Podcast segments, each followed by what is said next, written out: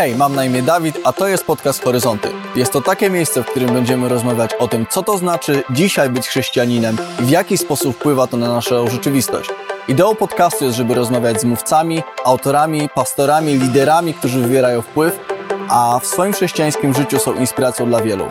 Wierzę, że poprzez historię życia moich rozmówców wszyscy możemy rosnąć i być inspirowani, a nasze horyzonty znacznie się poszerzą.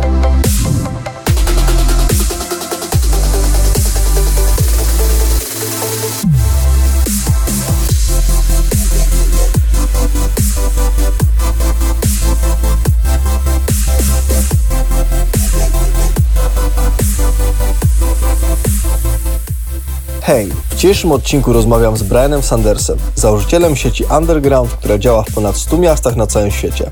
Rozmawiamy o tym, w jaki sposób budować kościół, który angażuje i wyposaża wszystkich ludzi. Zapraszam serdecznie na odcinek. Witaj, Brian. Dobrze Cię widzieć. Cieszę się, że mamy okazję porozmawiać i z góry dziękuję za poświęcony czas. Chciałbym przejść od razu do tematu. Opowiedz trochę o sieci Underground. Co robicie? Co doprowadziło Cię do tego miejsca? What's your story? What brought you to that point? Uh, yeah. Czasem się śmieję, że underground powstał jako protest. Byliśmy młodzi, może nawet sfrustrowani statusem quo i tego, jak robiło się Kościół. Wiesz, są ludzie i są systemy. Bardzo często mamy kochanych ludzi, których szanujemy i podziwiamy i szczerze ich kochasz i robicie razem służbę, ale system jest trochę przedawniony, nie nadąża za zmianami dookoła nas. Myślę, że po części to wyrażało nasze odczucia. Może użyję tych słów właśnie. Sposób, w jaki robiliśmy Kościół, nie miał dla mnie sensu. Byliśmy misjonarzami w środowisku dużego miasta. Działaliśmy w najbiedniejszych częściach naszego miasta. Działaliśmy też w kampusie akademickim i generalnie żyliśmy jak misjonarze. Misjonarze w swoim własnym kraju. Poza tym wszystkim robiliśmy niedzielny kościół, a to było bardzo zamknięte środowisko. To było spotkanie z Bogiem, ale ludzie się nie znali. Powiedzmy, że to był trochę większy kościół. W tamtym czasie na spotkaniach bywało jakieś 700 osób. Jednak to, co działo się, nie miało nic wspólnego z misją kościoła, Dawid. To po prostu było takie niedzielne chrześcijaństwo. Większość osób po prostu słuchała przesłań i doświadczała rzeczy w ten sposób. Więc była cała seria różnych rzeczy, która po prostu mnie wkurzała i narzekaliśmy na to. Była cała grupa, która narzekała na to między sobą, ale nic się nie zmieniało. To nie było dla nas dobre. To było niezdrowe. Taka postawa. Postawa krytyki. System i tak się nie zmieniał. W którymś momencie po prostu budzisz się, patrzysz w lustro i mówisz sobie: Jesteś dorosły, jesteś dojrzały. Jeśli się z czymś nie zgadzasz, to po prostu zrób to inaczej. Nie chodzi o narzekanie, nie chodzi o mówienie, co inni powinni zrobić. Czy tak naprawdę nie powinniśmy tego robić w każdym pokoleniu? Czy w każdym pokoleniu nie powinniśmy przedefiniować pewnych rzeczy dla współczesności? Ja to rozumiem jako pewien cykl. Cykl reformacji i innowacji w Kościele. A my dziedziczymy pewien system. Powinniśmy wrócić do Nowego Testamentu. Każde pokolenie powinno na nowo wykonać tę pracę z systemem, które odziedziczyło porównać go z realiami Nowego Testamentu. Oczywiście nasze systemy nie zdadzą egzaminu, dlatego że to ludzkie projekty. To nigdy nie będzie doskonałe. Jednak musi przychodzić pewne odnowienie i odświeżenie w zależności od nowego kontekstu. Więc dziedziczymy pewien system i spójrzmy do historii Nowego Testamentu. Odróbmy zadanie z kontekstu, w jakim żyjemy. Weźmy pod uwagę zarówno czas i miejsce. Ty i ja żyjemy w totalnie różnych kontekstach, jeśli chodzi o miejsce, ale nie jeśli chodzi o czas.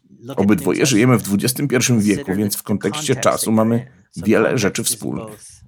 Jako ludzie żyjący w XXI wieku mamy ze sobą więcej wspólnego niż z kimś, kto żył w XIX wieku pomimo odległości. To jest właśnie kontekst. Jeśli będziemy to robić, to pojawią się świeże ekspresje Kościoła. To jest właśnie to odnowienie, to jest to odświeżenie. Każdy znaczący reformator zrobił właśnie to. To była trochę historia naszego ruchu.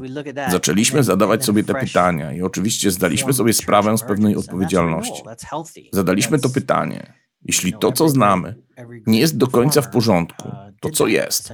Dojrzewasz w takim procesie. Dlatego, że jeśli tylko narzekasz na to, co nie rozumiesz, jak trudne są to tematy. Weźmy na przykład takiego niemieckiego uczonego w dziedzinie nauk społecznych. Myślę, że powiedział coś takiego. Jeśli chcesz dobrze zrozumieć pewne mechanizmy, to najpierw spróbuj to zmienić. Właściwie w tej próbie zmiany Kościoła i jego reformacji i odnowieniu uczysz się i zdajesz sobie sprawę z tego, czym on tak naprawdę jest. Zdajesz też sobie sprawę z tego, jak naiwny i niedojrzały jesteś w swojej pierwotnej ocenie.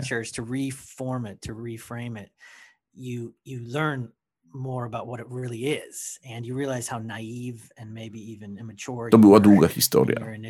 Bardzo ją skracam.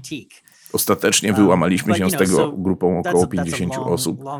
Mieliśmy pewien zespół, dziewięciu dorosłych i dziesiątka dzieciaków. Wyjechaliśmy z kraju na rok do Azji. Modliliśmy się i żyliśmy wśród biednych ludzi w Azji. I staraliśmy się przemyśleć wszystko od początku. Chcieliśmy całkowicie nowego systemu operacyjnego. Myślę, że to było unikatowe u początku sieci Underground. Nie chcieliśmy zmienić systemu, który znaliśmy. Nie chodziło nam o udoskonalenie go. Chodziło nam o zbudowanie czegoś totalnie nowego. Nowego systemu operacyjnego budowania kościoła. Czegoś zdecentralizowanego. Czegoś, co skupia się na wszystkich ludziach, mniejszych wyrażeniach wspólnot. Czegoś, co każdy może poprowadzić i nazywamy to mikrokościoły. Chodzi o uwalnianie i przygotowanie ludzi do działania. Więc to, co trzyma nas razem w jedności, to nie spotkanie się raz w tygodniu, ale bardziej wspólne wartości. To robimy już jakieś 14 lat. To, co jest super w tym, to to, że ludzie się po prostu w tym odnajdują, jeśli można to rozumieć w kategoriach sukcesu. Zdecydowanie jest to społeczność ludzi, która tego chciała. Patrząc szerzej, dzisiaj wiem, że ludzie na całym świecie się w tym odnajdują. Teraz działamy już w blisko 100 miastach na całym świecie. Wszędzie mamy te relacje. Nie chodzi o to, że ktoś do nas należy, bo sposób, w jaki działamy, nie wyraża się w kategoriach posiadania. Chodzi bardziej o relacje ludzi, którzy robią rzeczy podobne do nas i przyjaźnimy się w tym i budujemy relacje. W ten sposób jesteśmy siecią. Tak jak my rozmawialiśmy wcześniej, jeszcze przed nagraniem. Jest w ludziach poczucie pewnego głodu. Jest taka świadomość, że jest więcej. Że to, co znamy, to nie jest jeszcze to, że musi być coś więcej. Nawet jeśli perspektywy są dobre i wszystko wygląda dobrze, to na pewno jest i tak więcej niż to, co znamy. Myślę, że jest znacząca i rosnąca grupa ludzi, która dzieli te same odczucia. So I think there's a there's a growing community of people that feel that way. Mm-hmm. So in our western context, you know, we have we have w naszym zachodnim kontekście od dość dawna mamy pewne określone myślenie odnośnie tego, czym i jak wygląda Kościół. I spójrzmy teraz na inne części świata. Kościół w Chinach, sieci takie jak Underground na całym świecie.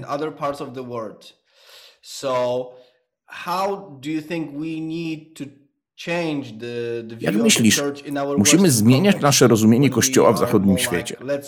Gdzie jesteśmy mimo wszystko zorientowani na gromadzeniu ludzi w jednym miejscu.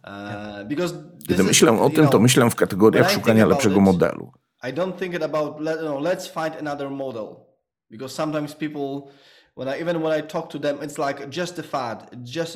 Czasami, gdy rozmawiam z ludźmi, to pojawia się ten zarzut, że ten organiczny sposób myślenia to kolejna moda moda czy trend, który przyszedł, więc kiedyś odejdzie.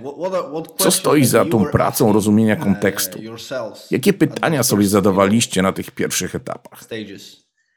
Well, that's it, isn't it? It's it's it's the questions. It's the right questions. What are the right questions? You know. Um, no widzisz, i to zawsze chodzi o zadawanie pytań.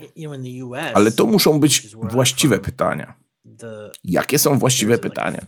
Na przykład w Stanach Zjednoczonych od ostatnich 20 lat jest szaleństwo w obszarze zakładania kościołów. um, Wszyscy zakładają kościoły. Wszyscy chcą zakładać kościoły. Zużywamy na to niesamowite pokłady energii i czasu i pieniędzy. Mam jednak wrażenie, że nie do końca zatrzymaliśmy się, żeby zadać sobie pytanie, co my w ogóle zakładamy. Panuje takie niewypróbowane założenie, że po prostu potrzebujemy więcej tego samego, co nazywa się Kościołem. Nie wiem, czy to jest prawda, Dawid. Może potrzebujemy mniej tego samego. Może mniej w tej samej formie. Pomyślmy sobie o czasach, w jakich żyjemy. Nie chodzi o to, że istniejące kościoły są złe. Jeśli mielibyśmy wrócić do lat 80., to te kościoły wymiatały, jeśli chodzi o wpływ. Były ważne i pomocne. Pytanie, czy dzisiaj świat jest taki sam i potrzebujemy tego samego podejścia i systemu.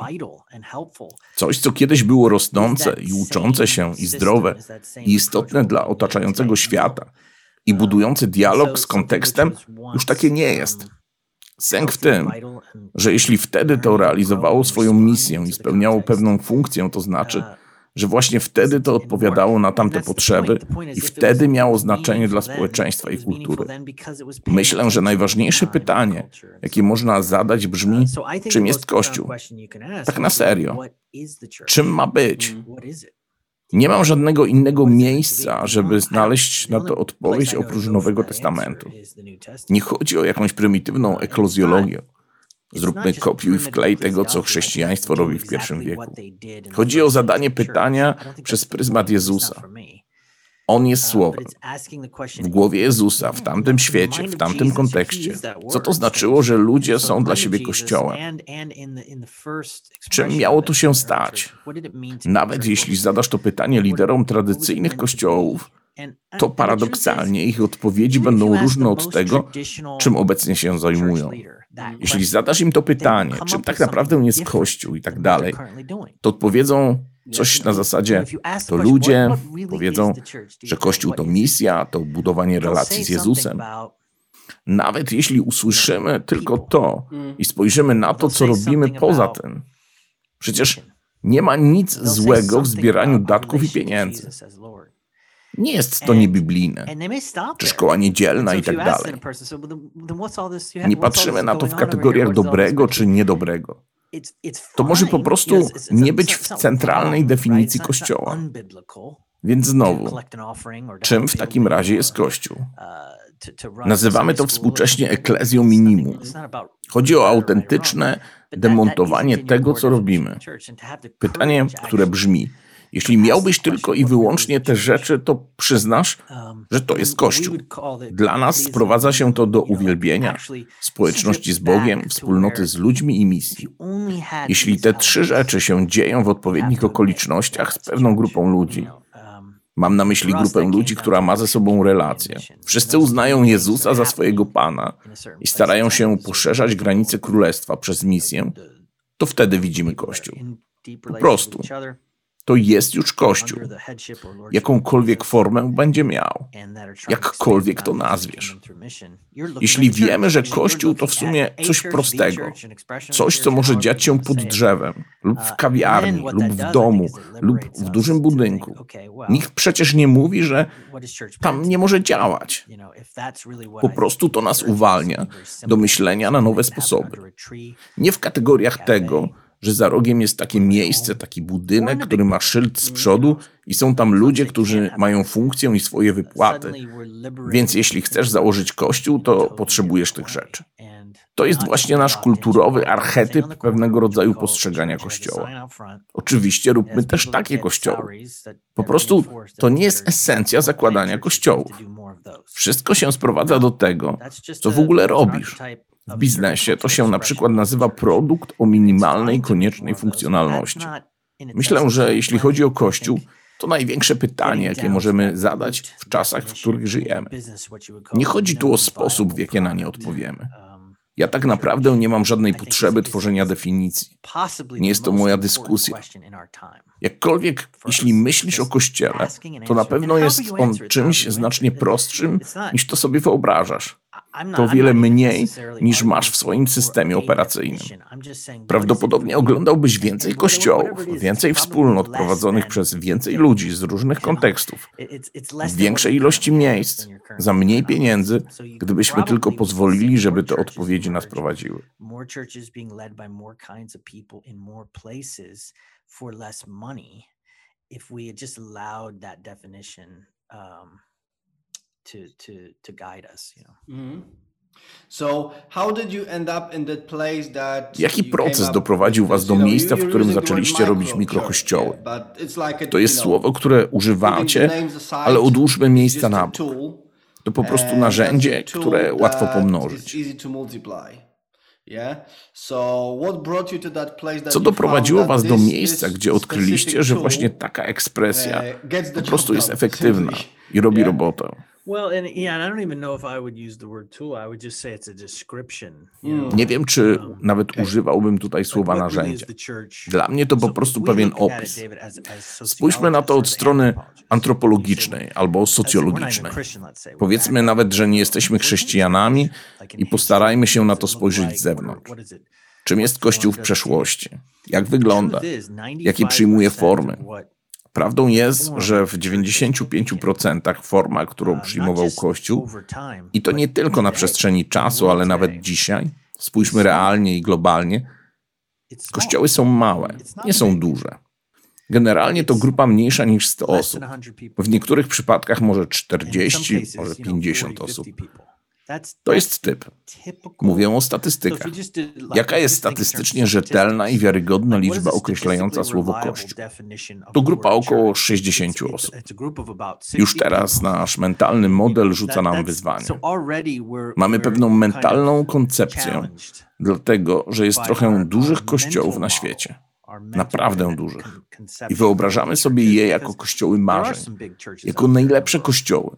Szczególnie w. Stanach my serio mówimy i myślimy, że jeśli coś jest większe, to jest lepsze.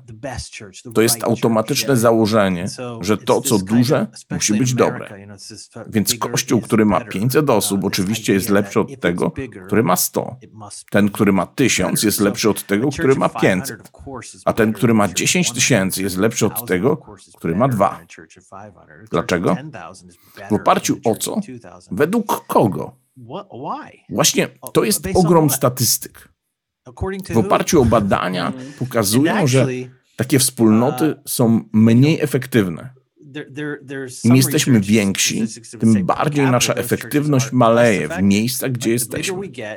Nawet jeśli odłożymy to na bok, to prawda jest taka, że te duże kościoły są i tak anomalią. Są na samych obrzeżach statystyk. Nawet jeśli te miejsca są genialne, bo przecież cieszymy się z nich i są super, to jednak są rzadkie. Takie kościoły to nie jest rzeczywistość. Więc pojawia się kompleks niższości. Małe wspólnoty myślą, że coś z nimi jest nie tak. Masz grupę 70 small osób, która kocha Jezusa, kocha siebie i stara się kochać ludzi dookoła siebie, 70 people who swoje miasto i sąsiedztwo. Ale ludzie mogą myśleć, że coś jest z nimi nie tak.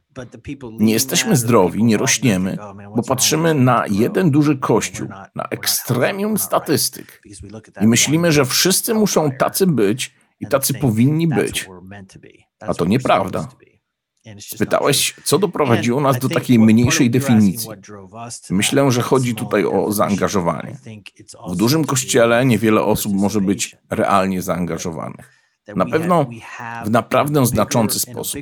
Jeśli ty i ja wybralibyśmy się z 50 znajomymi, pograć w coś i wybralibyśmy grę w tenisa i kort, to nawet jeśli mamy dwa korty, to tylko kilka osób może zagrać. Reszta musi patrzeć. Ta gra jest tak skonstruowana.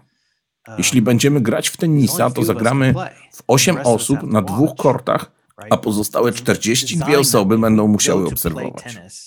Dokładnie tym jest duży kościół. Masz kilka osób na scenie i wszyscy inni po prostu oglądają. Są widzami. To w pewien sposób zmienia zgromadzenie wspólnoty w jakieś is. widowisko, które oglądasz. Więc odnosząc się do tego przykładu tenisa, masz watching. 42 Everybody osoby z is a 50, spectator. które już zaczynają mieć wykrzywiony obraz gry. Myślisz, że ta gra to miejsce, gdzie 42 chodzisz i 50 przypatrujesz się. A najlepsza ósemka, profesjonaliści, skakują na scenę i robią tam rzeczy. Gdybyśmy porównali to na przykład do futbolu, który nawiasem mówiąc jest odpowiednim sport, sportem, uh, you You know, mean we like could- our football? masz na myśli europejską piłkę nożną. Tak, dokładnie. Piłka nożna. Jestem absolutnym fanem. Jeśli chcemy pograć w piłkę, to gdy znajdziemy odpowiednie duże boisko, to wszyscy mogą pokopać. Mamy worek z piłkami i każdy może grać. Każdy. Nie musimy nawet być świetni. Można się jakoś pogrupować i poukładać względem umiejętności, ale wszyscy są w stanie pograć. I tak właśnie powinno być z Kościołem w Królestwie. Bożym. um, I guess I just I think I think you know Kiedy czytam Nowy Testament I przyglądam się temu, co robi Jezus, wszyscy mają swoje obdarowanie, każdy ma pewien dar. Każdy ma swoje powołanie. Każdy jest powołany przez Jezusa i Um, posłany do pewnych miejsc. Wszyscy powinni grać. Should Jeśli myślę o misji Jezusa, to myślę, że jesteśmy nieco uwięzieni i uwiązani mentalem kortu tenisowego. Stworzyliśmy wąskie gardło zaangażowania ludzi. W takim modelu uh, nigdy misja nie zostanie zrealizowana, jeśli tylko mission isn't 8 gonna be osób będzie grać. Inną kwestią jest, że jeśli to, co robimy, to widowisko, to nawet ta ósemka za bardzo nie ma czasu na zajęcie się misją, bo musi robić 42 rzeczy, żeby pozostałe So even 42 the eight osoby miały doing co oglądać. Więc nawet te church 8 stops osób nie wykonuje misji. Tracimy misyjne działanie. Przestajemy troszczyć się o ubogich, przestajemy martwić się o zgubionych, przestajemy być światłem i solą dla otaczającego nas świata i zaczynamy być po prostu spotkaniami w niedzielny poranek. Raz jeszcze. Jeśli autentycznie small, formy Kościoła przez historię świata, to zauważymy, że jest to raczej coś mniejszego. Tak było w historii. Najważniejsze pytanie brzmi, Jak możemy sprawić, żeby wszyscy byli zaangażowani? Jak możemy sprawić, że każdy jeden uczeń Jezusa może być prowadzącym coś? Jak możemy wnosić element nauczania, prowadzenia, dzielenia się życiem, small troski o ubogich i bycia w kluczowych miejscach? Duże kościoły potrzebują dużych budynków, dużych przestrzeni i zakresu działalności. Mniejsze wspólnoty mogą być wszędzie. uh, Mały kościół może spotkać się w zwykłym pokoju socjalnym w jakiejś firmie, na plaży, przy jeziorze, pod drzewem, w ogrodzie, u kogoś w domu. Myślę, że to doprowadziło mnie do tego misyjnego myślenia. Jak możemy zmobilizować Bożych ludzi, abyśmy byli użyteczni w tym, do czego i tak już nas powołano. Żeby nie budować takiego poczucia. Nie wiem, czy kiedyś tak miałeś. Siedzisz na nabożeństwie i zadajesz sobie pytanie, co ja tutaj wnoszę? Co ja tutaj robię? Czuję, że mam powołanie, czuję, że mam pewne dary, ale nie mogę tego wyrazić. You know what I, I feel like I have gifts i feel like i have a calling but i can't express that here Mhm. you know yeah Yeah. So the the obvious question that follows: What is the role of bigger Pytanie, które naturalnie się nasuwa. And is there any? Jaka jest rola większych zgromadzeń? Czy w ogóle mają jakąś rolę? W naszym kontekście sposób, w people jaki ludzie church rozumieją Kościół jest totalnie oparty na określonym building. budynku. Więc Eee, jeśli it's rzucasz hasło. Kościół, to wszyscy myślą o miejscu, do którego się idzie, w którym dzieją się pewne rzeczy związane z kulturą religijną i wykonywaniem pewnych konkretnych rzeczy. um. So, is there still Po co spotykać się w większych grupach? Czasem ludzie zadają mi te pytania. Wrzucam dużo treści o wysyłaniu, pomnażaniu i tak uh, O tym jest ten podcast. Co ze wspólnym uwielbieniem i zbieraniem się w większych grupach? Tak sobie o tym myślę.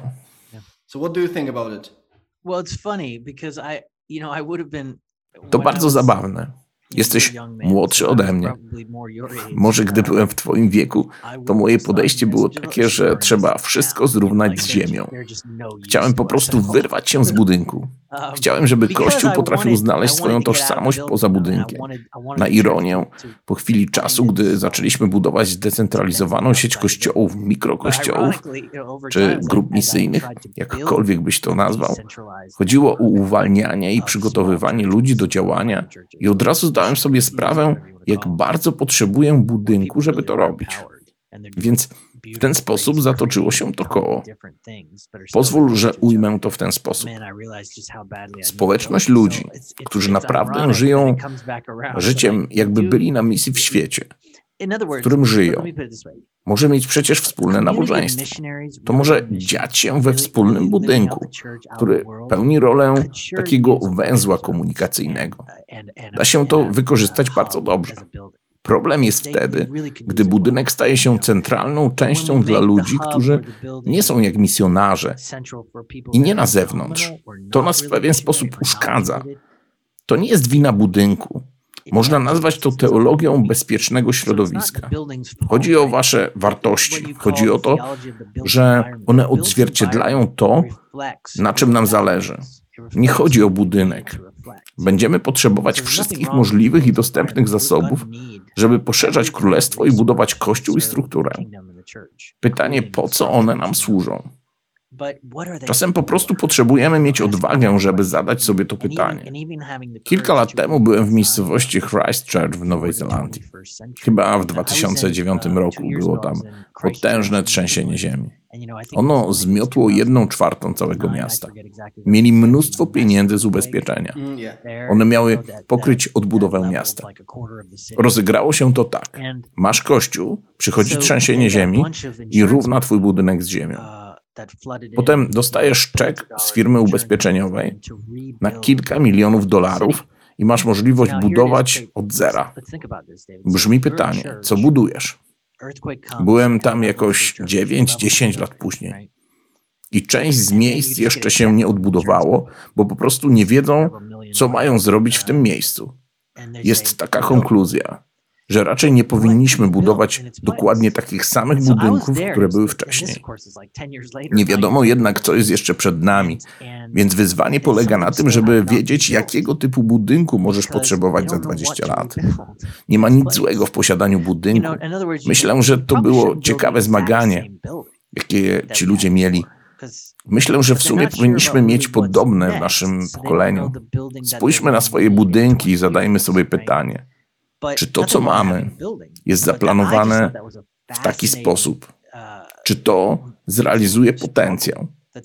Gdy patrzę na tradycyjne budynki kościelne, sanktuaria, miejsca wspólnych spotkań, to teraz zrobiłbym z nich bardziej miejsca, gdzie ludzie mogą dzielić się przestrzenią biurową, robić projekty, spotykać się, organizować i planować życie miasta. Coś, co będzie pełne ludzi codziennie, niekoniecznie w niedzielę. Tak naprawdę niedziela to jedyny dzień, kiedy mogłoby być puste. Następnie uderzyłbym mocno w sektor edukacyjny i stworzył małe przestrzenie, gdzie ludzie mogą dawać ekspresję swojej wiary. To oczywiście bardziej pokrywa się z tym, jaką mam wizję i jak rozumiem Kościół. Nasze budynki są świetne wtedy, gdy są naprawdę konieczne.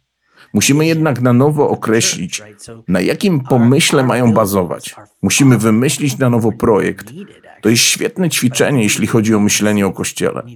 Weź obrys swojej przestrzeni i budynku. Usuń wszystkie ściany, które nie są nośnymi. Co włożyłbyś w te miejsca, gdybyś zaczął od zera?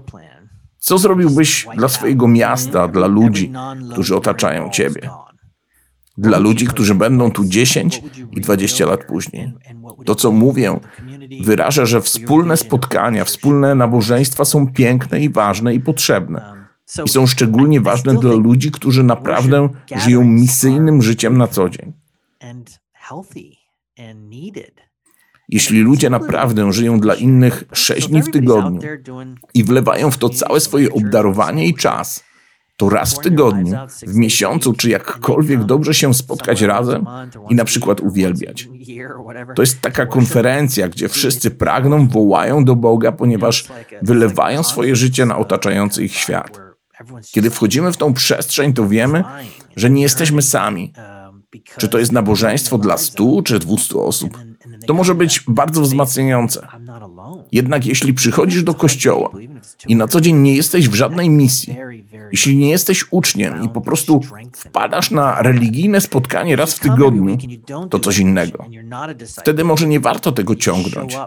Ostatecznie chodzi o ludzi i sposoby, w jakie się te budynki używa. worth doing uh so again it is it's the people in it right it's not and it's the way it's used i guess Dzięki za wysłuchanie tego odcinka. Koniecznie zajrzyjcie na Instagram, gdzie wrzucam na bieżąco podsumowania odcinków, krótkie inspiracje i będę mówił o tym, co dalej. Będę też wdzięczny za udostępnienia i komentarze i podawanie tego dalej. Dajcie mi znać, co zainspirowało Was najbardziej i do usłyszenia już za tydzień.